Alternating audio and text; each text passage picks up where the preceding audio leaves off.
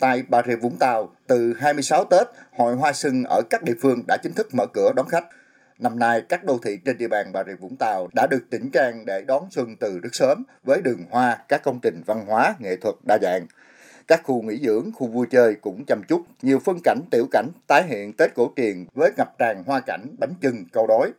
Điểm nhấn của Bà Rịa Vũng Tàu năm nay là hội hoa xuân tại Hoa viên Trưng Vương và công viên Quang Trung bãi trước thành phố Vũng Tàu. Đây là những món quà truyền thống mà thành phố Vũng Tàu mang đến cho người dân địa phương và du khách vào mỗi dịp Tết Nguyên đán. Hội Hoa Xuân nổi bật với đại sảnh đôi rồng chào nguyệt và rồng bay ra biển lớn.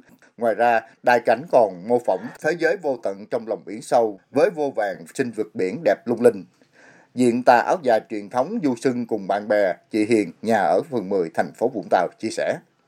À, theo định kỳ thì à, cứ trước Tết thứ nhất là để à, vui chơi giải trí và sau đó là tạo dáng có những cái khung hình để lưu lại những cái khoảnh khắc đẹp trong à, mùa xuân. tết áo dài là một trang phục truyền thống của người phụ nữ Việt Nam. À, cho dù là áo dài hiện đại à, hay là áo dài truyền thống thì đều tôn lên những cái nét đẹp mềm mại nữ tính của người phụ nữ Việt Nam. Chính vì vậy mà à, tạo dáng chụp ảnh du xuân rất là thích áo dài và mong muốn à, được tôn vinh cái giá trị của dân tộc. Những ngày qua, tại đường Hoa Sưng Giáp Thìn năm 2024, thành phố Phan Thiết, tỉnh Bình Thuận ở ngã tư Tôn Đức Thắng, Nguyễn Tức Thành thu hút khá đông người dân đến chụp ảnh lưu niệm.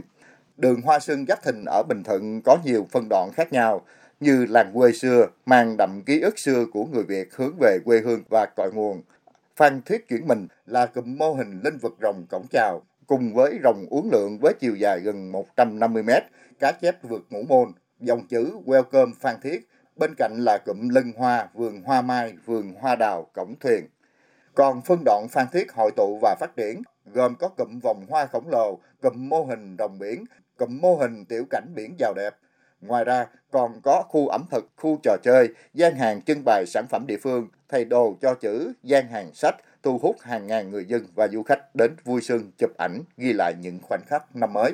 Bà Huỳnh Hoa Thủy Tiên, du khách đến từ thành phố Hồ Chí Minh cho biết thường á là mình sẽ đi chơi vào dịp tết, nhưng mà có điều cái ngày chuẩn bị cho ngày tết á, nó lại là một dịp rất là đặc biệt. Nhà nào cũng chuẩn bị cho tết hết, cho nên đây là cái dịp để, tốt để mình đi ra bình thuận để mình tham gia những cái lễ hội chuẩn bị tết.